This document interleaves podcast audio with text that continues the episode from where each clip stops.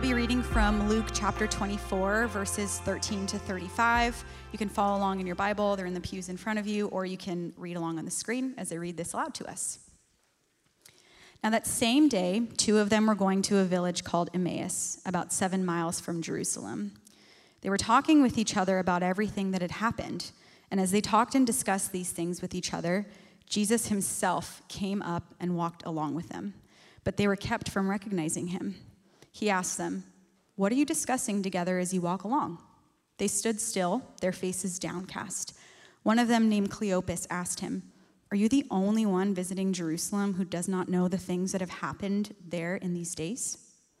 What things? he asked. About Jesus of Nazareth, they replied. He was a prophet, powerful in word and deed before God and all the people. The chief priests and our rulers handed him over to be sentenced to death, and they crucified him. But we had hoped that he was the one who was going to redeem Israel. And what is more, it is the third day since all of this took place. In addition, some of our women amazed us. They went to the tomb early this morning but didn't find his body. They came and told us that they had seen a vision of angels who said that he was alive. Then some of our companions went to the tomb and found it just as the woman had said, but they did not see Jesus. He said to them, How foolish you are, and how slow to believe that all the prophets have spoken. Did not the Messiah have to suffer these things and then enter his glory? And beginning with Moses and all the prophets, he explained to them what was said in the scriptures concerning himself. As they approached the village to which they were going, Jesus continued on as if he were going further. But they urged him strongly, Stay with us, for it's nearly evening and the day is almost over. So he went in to stay with them. When he was at the table with them, he took bread, gave thanks, broke it, and began to give it to them. Then their eyes were opened and they recognized him, and he disappeared from their sight. They asked each other, were not our hearts burning within us while he talked with us and on the road and opened the scripture to us? They got up and returned at once to Jerusalem. There they found the eleven and those with them, assembled together and saying, It is true, the Lord has risen and has appeared to Simon. Then the two told what had happened on the way and how Jesus was recognized by them when he broke the bread. This is God's word.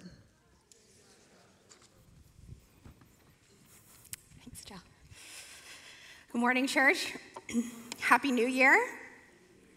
Happy New Year, thanks. Okay. Um, we'll say it a lot. At, we're saving our energy till 11:59, or in my case, probably 9 p.m. So, um, we just finished our Advent series, um, and I have the joy of wrapping up our series, Christ in Strange Places, with another remarkable story of Christ found in a very strange in a very unexpected place with the story of the road to Emmaus that was just written, read, uh, read to us. So, this story has captured my imagination over the years. This story in particular is one that really helped propel me to make a decision to follow Jesus. It was so intriguing to me. I wondered what the heck was going on. Um, but no matter how many times I've read it or hear it or listen to it, something new is uncovered and yet to be discovered in this story. See, it has amazing elements of a story. It has drama, and I like to think humor, the best kind, and intrigue, and people that are appearing and disappearing, and meals all around bread. This is great. So, the Gospel of Luke reveals and unravels something beautiful in this particular story of the road to Emmaus. Here, he's invited us on the journey along this road, and he shows us the entire story of the gospel from beginning to end with his authorship of brevity and intentionality. And I'm excited to find what's in this text with you this morning. My prayer is that we find ourselves in the story, we relate to it.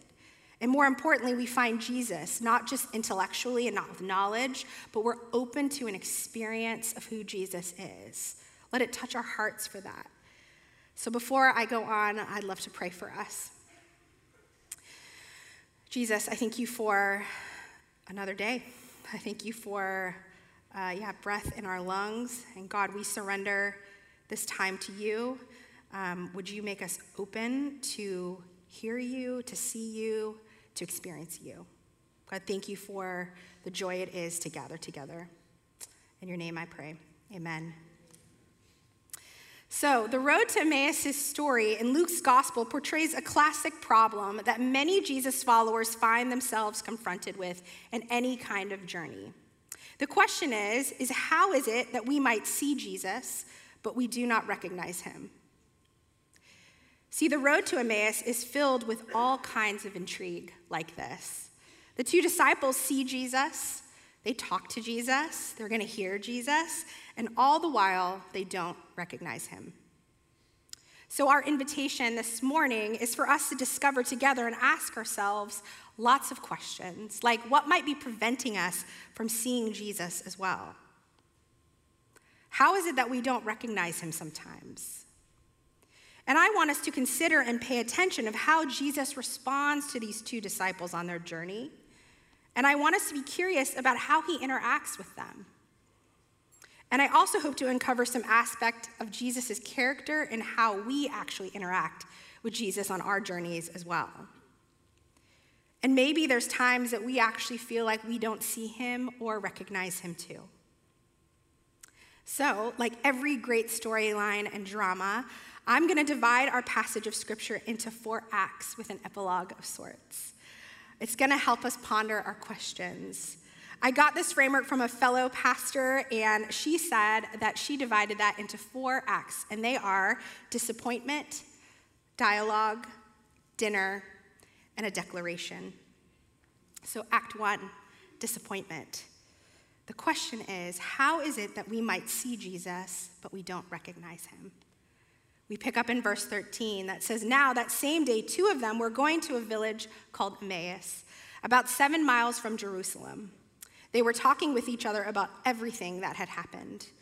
As they talked and discussed these things with each other, Jesus himself came up and walked alongside them, but they were kept from recognizing him. He asked them, What are you discussing together as you walk along? They stood still, their faces downcast. See, our opening scene in verse 13 finds two followers of Jesus on the road in the early afternoon and they are processing through everything that had just occurred days earlier. In fact, three days exactly earlier. See, it has been three days since their expectations of the Messiah were crushed. It had been three days since they witnessed his crucifixion and death, and undoubtedly are devastated. You see, followers of Jesus had certain hopes and they had certain expectations about who Jesus of Nazareth would be. See, they expected that he would be a kind of Messiah that would overthrow the Romans. They expected him to lead a religious revival and rescue them from their oppressors. And certainly, this expectation that these two disciples had did not include a brutal death, a suffering, and crucifixion on a cross. See, they were filled with disappointment and disillusionment of God. Things had not gone the way that they had imagined. Their hope and their hearts are sick. We see in verse 17, it says that they are still and, de- and faces are downcast. See, they are dealing with shattered hope and immense grief. What the disciples had hoped wouldn't happen did not happen, actually, and worse, their leader and their friend is dead.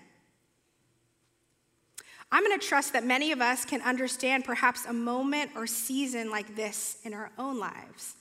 Perhaps we're going through one of loss and disappointment right now. Things that are marked with maybe unmet expectations that cause a wound or maybe a really deep wound. Maybe a betrayal from a loved one, a loss of a job or a dream or a relationship or a marriage and not to mention all different kinds of deaths that we experience. They're all met with grief and unexpected loss. And we don't have to go far in our own lives of the human experience to experience loss and disappointment, like these two did on the road to Emmaus. So, like the two disciples on the road, we can ask ourselves, what do we do with this kind of disappointment in our lives? What do we do with this kind of deep grief and loss that we might experience? Well, I think there's a lot that we can do, but we could become disillusioned. We could become resentful. We could start to doubt. Worse, we could repress all the feelings. We can move into denial or extended mourning, or we can also be downcast, just like these two disciples on the road. We pick back up in verse 15. It says that they were talked and discussed these things with each other. Jesus himself came up and walked along with them, but they were kept from recognizing him. So if you're like me, I ask, but why? like, why was Jesus unrecognizable here? It states that their eyes were prevented from recognizing him. See, many theologians refer to Mark 16 12, and they tell us that Jesus' post resurrection glorified body had changed in such a way that he was unrecognizable. But this is a very common occurrence in resurrection stories in Scripture. But also, I think there is something else happening here along with that resurrected, glorified body. I take this cue from a little bit before Mary Magdalene recognizes Jesus as soon as she hears him speak, before she even sees him. So, for these two disciples here on the road, the problem that they are is that they had false expectations of who Jesus, the Messiah, was. And they are still reeling with disappointment and unmet expectations. See, disappointment is physiological and emotional along with mental. They took their grief and disillusioned state and became downcast. See, I also want us to pay attention to what happened right before this passage as we find them on their journey. The two disciples heard the news that where Jesus' body was laid, there was actually now no body and the tomb was empty. And instead of leaning into curiosity and clarity like the fellow disciples, like Peter and John, who actually ran to the tomb to see for themselves, these two disciples headed in the opposite direction away from the others. I don't know about you, but sometimes when I experience deep wounds or pain, I just want to run. I want to avoid it. And honestly, I go a little bit further is I want to cut out everything that hurts and any person who has wounded me and just pretend that they're dead to me. It's not healthy. But this is a form of disillusionment. I'm disillusioned in those moments. I hope you guys can relate to some of those. But even just like these two disciples, they heard the witnesses even of angels. But the two disciples are still so overcome with disappointment that they don't even recognize Jesus when he shows right up next to them. See, sometimes our overwhelming grief and disappointment can make God unrecognizable to us. Their disappointment and their disillusionment made them so skeptical and so doubtful that they don't actually realize what's happening around them. Have you ever had those moments too? I mean, I know when I've been so overcome and overwhelmed with grief, I don't know what day or time it is. Sometimes I don't even know when to eat or when to sleep. I am so disillusioned to the reality of the world. But further, I want us to dig deeper into these verses here to show us something more about how the two disciples also missed Jesus. They missed recognizing him. See, in verse 14, it says they were talking with each other about everything that had happened. Then in verse 15, it says, as they talked and discussed these things with each other, Jesus himself came up and walked along with them. But they were kept from recognizing him. See, in verse 14, it says that they were talking with each, with each other. This word in Greek is homileo. It means to converse with one another at length. But then by the time we get to verse 15, the same verb of talking is a different kind of verb. This verb means to reason and examine together, to dispute, and to argue. It's a very different tone. So the two disciples don't understand what's going on, so they're starting to process their grief, right? They're trying to make sense of it with, with each other. So, but then by the time verse 15 rolls around, their talking has turned into some kind of reasoning and logic to explain the pain away. It begins to turn to human reasoning, maybe human terms with worldly knowledge or cultural expectations. But listen, it's not getting them any closer to the answers that they want. They're desperately seeking to see God, and actually, it's taking them farther and farther away from Him. And we see their reasoning or search for logical explanations for pain, and their desire to get away and avoid is not actually helping them. The two disciples missed the possibility of the unexpected and therefore did not recognize Jesus. So I ask us, I wonder how many times we don't expect God in the ways he shows up. So actually think he's unrecognizable to us. Further, it's not that God has changed, but more that our narratives and stories in our own minds do not align with what we imagined or expected him to be. We also become disillusioned and disappointed. So now, it's not what the two disciples expected, so they give into doubting, and finally we see to deserting. They leave. It seems that for them, three days has been just a little bit too long to hold on to hope. So they decide to leave. They leave the other disciples, and they leave those who are actually trying to figure out what's next and what's been happening. So we move to our next act, Act Two dialogue. We begin with verse 17, and unexpectedly, Jesus greets them with a question. We see him in 17. He says, What are you discussing together as you walk along? It's here that Jesus unexpectedly begins with a question. Often, I expect God to only enter scenes or my questions with harsh confrontation or angry correction. But that is not who God is here. If we're familiar with Scripture, we discover God usually begins with questions. To review some of the most powerful questions, to Adam and Eve in Genesis 3, he asks, Where are you and what have you done? To Hagar in Genesis 16, he asks, Where have you come from? Where are you going? To Jacob in Genesis 35, he asks, What is your name? To Moses in Exodus 4, he asks, What is in your hand? To Job in Job 38, Who is this and where were you when? To Elijah in 1 Kings 19, What are you doing here? To Isaiah in Isaiah 6, Whom shall I send? To Jonah in Jonah 4, Do you have a right to be angry? And Jesus, in his life and his ministry, continues with the same pattern of questions. In Luke 8, did you not know who touched me? John 10, where's your husband? Mark 10, what do you want me to do for you? Matthew 16, who do you say that I am? And Luke 10, what's written in the law? Questions. See, we often expect God to enter conversations with anger or listing off laws or harsh confrontation, but we remember that He loves questions. So if you hear this statement, I also just ask more questions of God usually. So I ask, why? Why do you ask questions so much, right? I believe that questions reveal emotions and motives and patterns of thinking. Let's think to ourselves can you recall some powerful questions, or maybe people that have asked you powerful questions?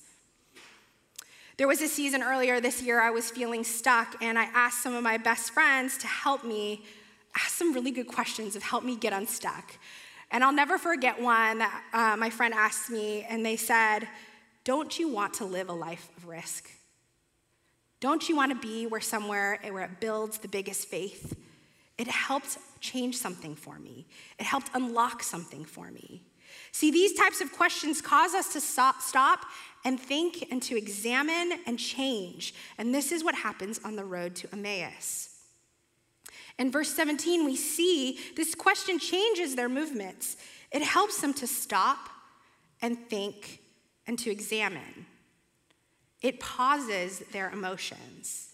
It makes them stand in their downcast faces in grief. And this question from Jesus causes a new type of movement. It stops the two disciples and prompts a dialogue. More importantly, it helps invite Jesus, who is still the stranger, still unrecognizable, into their confusion and what they are currently processing. Henri Nouwen has a quote about this that says Jesus walks with us on the road unrecognized. He joins us in our sadness and despair. Having been in the tomb for three days, he understands what it means to be stuck there. He listens to our story of confusion, disorientation, deep grief, and loss of direction, human failure, and inner darkness. Yes, he is with us in our lostness. But Jesus doesn't just stop with one question. He's not satisfied with just one sentence answer. He wants them to get the heart, to the heart of the matter. Jesus wants us to get to the heart of the matter with his questions. So we see then the disciples ask Jesus a question in return. It's like they are shocked that this stranger was walking with them and had no clue what they were unlocking. We see in verse 18, one of them, named Cleopas, asked him, Are you the only one visiting Jerusalem who does not know the things that have happened there in these days? And so Jesus, we see, responds with another question What things? he asks. I think he's trying to be cheeky a little bit, but I don't know. That's my own interpretation.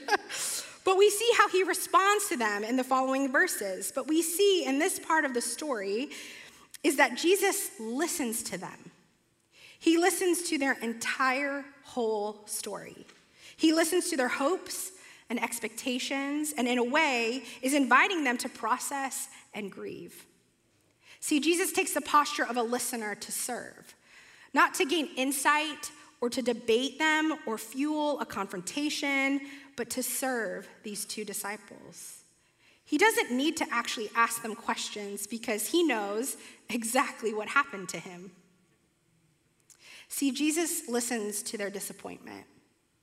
He doesn't fix it, and he lets them grieve and share their pain with him. And just as God loves asking us questions, God also loves to listen. And after what they've shared and they're grieving, it still begs the question how are they seeing Jesus? They're talking to him, but they don't recognize him. We see here in verse 25, this is where Jesus begins to take a posture of a comforter and consolation. But his comfort comes in a really an unexpected form, of course. It comes in the form of confrontation.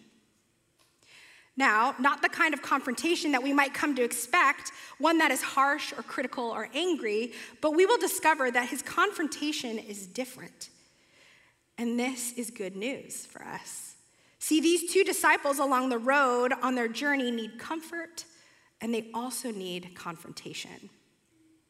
And it's a different kind. We see in verse 25, he said to them, How foolish you are, and how slow to believe all the prophets have spoken. Did not the Messiah have to suffer these things and then enter his glory? And beginning with Moses and all the prophets, he explained to them what was said in all the scriptures concerning himself. See, it is here that Jesus is doing something unexpected. See, the confrontation motives aren't for malice, but for a deeper call to love. See, Jesus could have rebuked these disciples for disbelieving the evidence associated with his resurrection. He also could have rebuked them for disbelieving the witnesses of the women at the empty tomb or for deserting. And he could have rebuked them for not even recognizing him in front of them, but he doesn't do this. See, he is actually comforting through confrontation for a deeper invitation and reminder to remember Scripture, remember the words that were written. He is confronting that they forgot to read Scripture with understanding and belief. See, Jesus doesn't want them to be foolish and stuck in their own narratives and grief stricken emotions without thinking or remembering God's promises or His word. He wants them to know and become aware of where their expectations lie. He wants to give them a reality check, right? He is questioning the foundation of where their expectation lies and calls them actually to more, to discern a corrective theology from Scripture, not from their worldview, not from the culture around them or their emotions alone. And just like the two disciples, we also need comfort and confrontation in love. We desire the same kind of reality check too. See, God unexpectedly confronts the ways we make God into our own image instead of being made into His. And then he confronts the misguided disappointments when we start believing that God does not act the way we expect. Let me pause. I need to hear this again, so I'm going to say it slowly. In two parts. Part one God wants to comfort, or sorry, confront the ways we make God into our own image instead of embracing the ways that we are made in His. And second, he also wants to confront and comfort us to not be disappointed when God does not act the way that we expect God to act because we have made him in our own image. We need confrontation and comfort. He wants to confront our delusions, right? This is good news. This is good news that Jesus confronts because he wants more for us. He does not give us a free pass, even to these disciples when they're deeply disappointed and maybe even despairing. He chooses to confront. This kind of confrontation is like a fierce advocacy for love. He calls us to more. Jesus tells the disciples, Hey, I know you are overcome with grief and you're sad, but dear friends, you have totally misunderstood what's happening. See, Jesus is willing to confront their ignorance out of love and humility and refuses to let them continue to live in confusion and disillusionment. He's telling the two disciples, hey, pay attention. Remember what's written in the scripture. It's true. Let me recount the ways that God has fulfilled his promises. We see in verse 27, he explains to them all the things about himself. The scripture reminded them of the story of the Messiah. See, Jesus understood that the disciples would not completely understand the conversation, and they wouldn't have ears to hear it, so he brought them back to scripture. This confrontation from Jesus reminded the disciples where to gain insight from God and the questions that they have on their journey with him. He reminds them to go back to the word. What's really funny in this story is that Jesus actually didn't have to have a dialogue with them, right? He could have just showed up alongside of them and said, Hey guys, I'm God. Hello, it's me. Let's talk about it, and then I'm going to leave. But he doesn't. He invites us back to Scripture. So, Scripture is a gift for us to remind ourselves about the dialogues we have with God and about who He is. We see in these verses, Jesus reminds us that when we have questions or are looking for answers about God or who He is or what He will do, we do not need to go to the surrounding culture or even commentaries or old sermons. We are invited to go back to the source in the scriptures and with the help of the Holy Spirit to give us insight. In this moment, the two disciples in this dialogue discovered and realized that they had been wrong they forgot. They no longer had to be confused or disappointed or grieved. It's here in this confrontation it turned to consolation and comfort. And here their hope was restored. In this confrontation of comfort, something inside of their hearts began to be unlocked and warm because the word of God became alive again to them. We remember that they're seeing Jesus, they're talking to him, having the best conversation of their life, probably, but they still don't recognize him. So that moves us to Act 3 dinner. Verse 28 As they approached the village to which they were going, Jesus continued on as if he were going farther. But they urged him strongly to stay with us, for it is nearly evening. The day is almost over. So he went in to stay with them.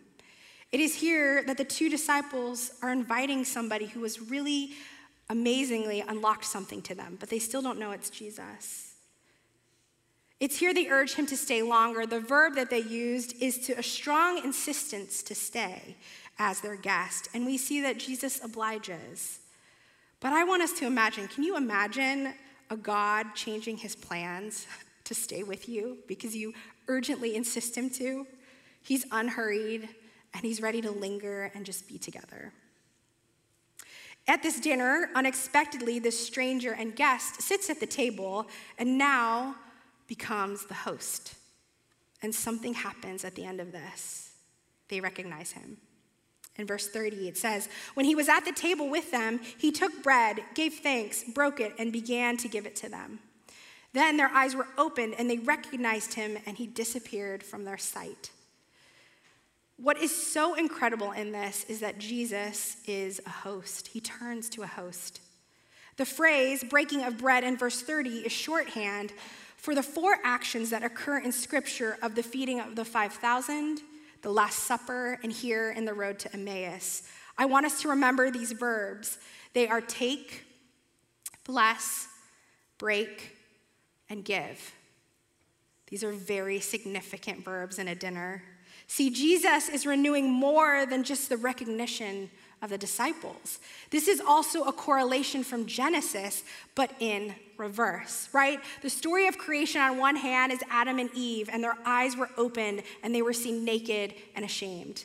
But here at the table in Luke, their eyes are opened with the breaking of the bread and they recognize that Jesus is there, the Messiah. See, what was lost in the garden in Genesis is being restored with Jesus at the table in Luke. And God is in the business of great reversals. That encourages me. he is always after us and our disappointment because he wants to bring us back into relationship with him.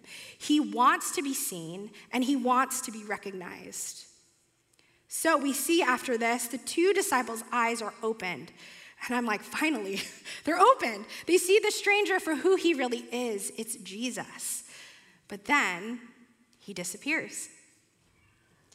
I laugh at this because I sometimes wish I could do this at parties as an introvert, that I could just disappear. it's rude. Anyways, sorry. but the cliffhanger, we think, and we see this and we think, gosh, did he just leave us with a cliffhanger? We say, no, there's more. It moves us to act for a declaration. So we see that he recognized, he was recognized by the two disciples.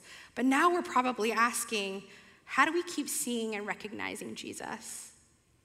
In verse 31, they say that their eyes were open and they recognized him and he disappeared from their sight. They asked each other, Were not our hearts burning within us while he talked with us on the road and opened the scriptures to us? They got up and returned to, at once to Jerusalem. There they found the eleven and those with them assembled together and saying, It is true, the Lord has risen and has appeared to Simon. Then the two told what had happened on the way and how Jesus was recognized by them when he broke the bread.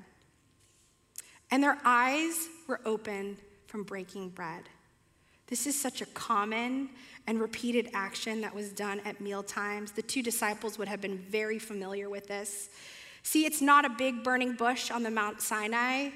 It's not a loud, booming voice from heaven or even a large earthquake.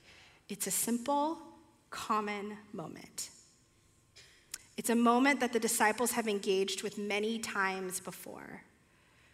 And for me, it's such an unexpected moment. I often have to ask myself are there any breaking bread moments that somehow I'm missing in my everyday life? I also ask further okay, I see Jesus, but how do I keep seeing him? What do I need to do? And I want to tell you a little story about my breaking bread kind of mundane moments that I've had with God for the last four years. About four years ago, I was in a deep, dark season of a lot of areas of my life, um, like my ethnic journey and identity, uh, my adoption story, a journey of singleness, whether I was called to pastor. And I just felt like crying out to God in desperation and disappointment of being like, God, do you even see me? So, joke's on me, I find out that my name actually means God sees. yeah, joke's on me. So we laugh about that still. But but in that do you even see me moment, a friend encouraged me to pray bold prayers that were so specific, like this breaking bread and this mundane nature of something I see every day. And I particularly just was like, fine, God, like, I want to see purple flowers every day. I said it kind of like haphazardly, whatever. But friends, I've seen them every day for four years. I look for them everywhere. And it's not because I feel like Jesus is just in those purple flowers, but I am hungry to see them. I'm practicing looking, I'm practicing recognizing, and I'm practicing seeing. I just want to share some of the funniest ways that he showed up to me where I'm like, okay, God, you've increased my faith. One of them was in Yosemite in the dead of winter. It was snowing. I'm like, yeah, right, God, I'm not going to see anything. So I uh, um, enter into the lodge, and on the wall in a card, there is a purple flower posted on the wall. And then there's been funnier times over the years where I don't even leave my house sometimes. Maybe I'm sick or I just like don't feel like going outside. Um, but they show up in my mailbox on stamps, on cards, on letters.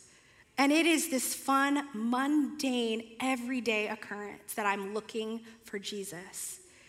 The point is that it changed my approach of being hungry to see God. I'm expectant and renewed hope every time I see something. It's fulfilling my faith. It wasn't big, it's not an earthquake, it's not a burning bush. It's simple, it's mundane. It's prepared me to see God in lots of other places. It's like I'm expectant when I look that He's gonna see me and I'm gonna see Him. And that I'm gonna expect Him to be there and He's gonna expect me. So we look to see and recognize this through practice, right? So now, an epilogue.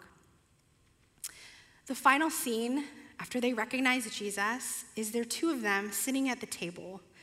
They're probably most likely in shock because Jesus just disappeared from their sight. I would be totally freaked out. But they turn to each other and, kind of shock and disbelief, they say, Were not our hearts burning within us? And I would just be so happy there that there was someone else to witness and share with me in the moment. But we see what they did. They quickly got up and returned to Jerusalem at once. See, this experience compelled them to testify and share stories and tell them all about the experience. But first, they needed to tell each other in each other's presence. It was a declaration. This is the joy of community. We witness to one another. So now they journey and return back to where it all began. And they took this same road to Emmaus, but in reverse. Can you imagine at the beginning of the passage, they're disappointed, they're so grieved, they're so disillusioned. But think about the tone on the way back. It's like they're running and skipping and running and skipping because they're just so excited that they saw Jesus. So they return back to the disciples and declare the truth and promises that Jesus is alive and the prophecy was true. See, here we witness Jesus restoring not just for our own sake and our own faith, but for the sake of his mission and for collectively as the community, that Jesus was seen and he's recognized.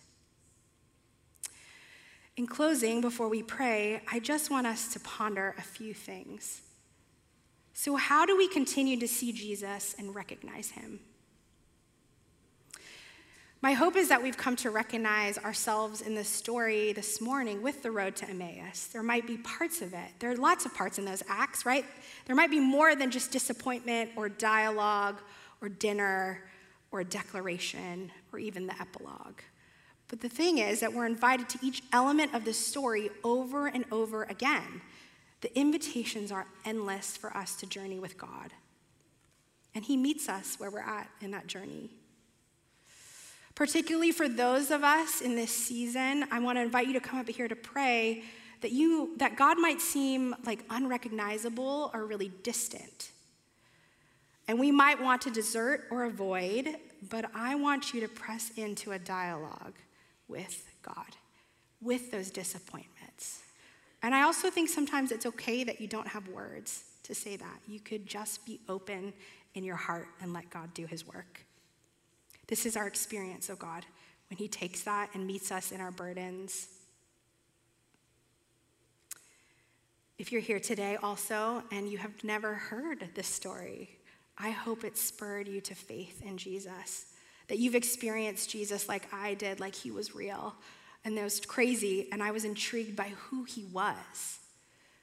I know plenty of us up here would love to pray with you, or even I would love to pray with you and talk to you about what it's like to be a friend to someone who has the ability to make himself known in a lot of uh, very strange, strange places.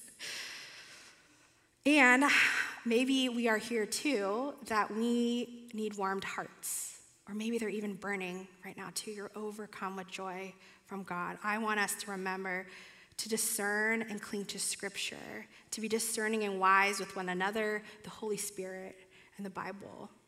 And our goal is to return to Jesus. Our expectation and hope is in Jesus. And for those of us, lastly, who need declaration, I want you to be bold to tell either your neighbor that there's somebody that needs to hear the goodness of God and what He's done in this last season. You need to have your faith restored, and we need to share in those stories. And together we continue to, de- to declare that we have actually seen Jesus, just like the disciples, that we have seen Jesus, maybe not the Jesus that we expected, and maybe not the Jesus that we thought based on our wrong misconceptions of God, but we actually declare that we've seen the God of Scripture. And this is how every story of the gospel ends it ends in declaration and praise.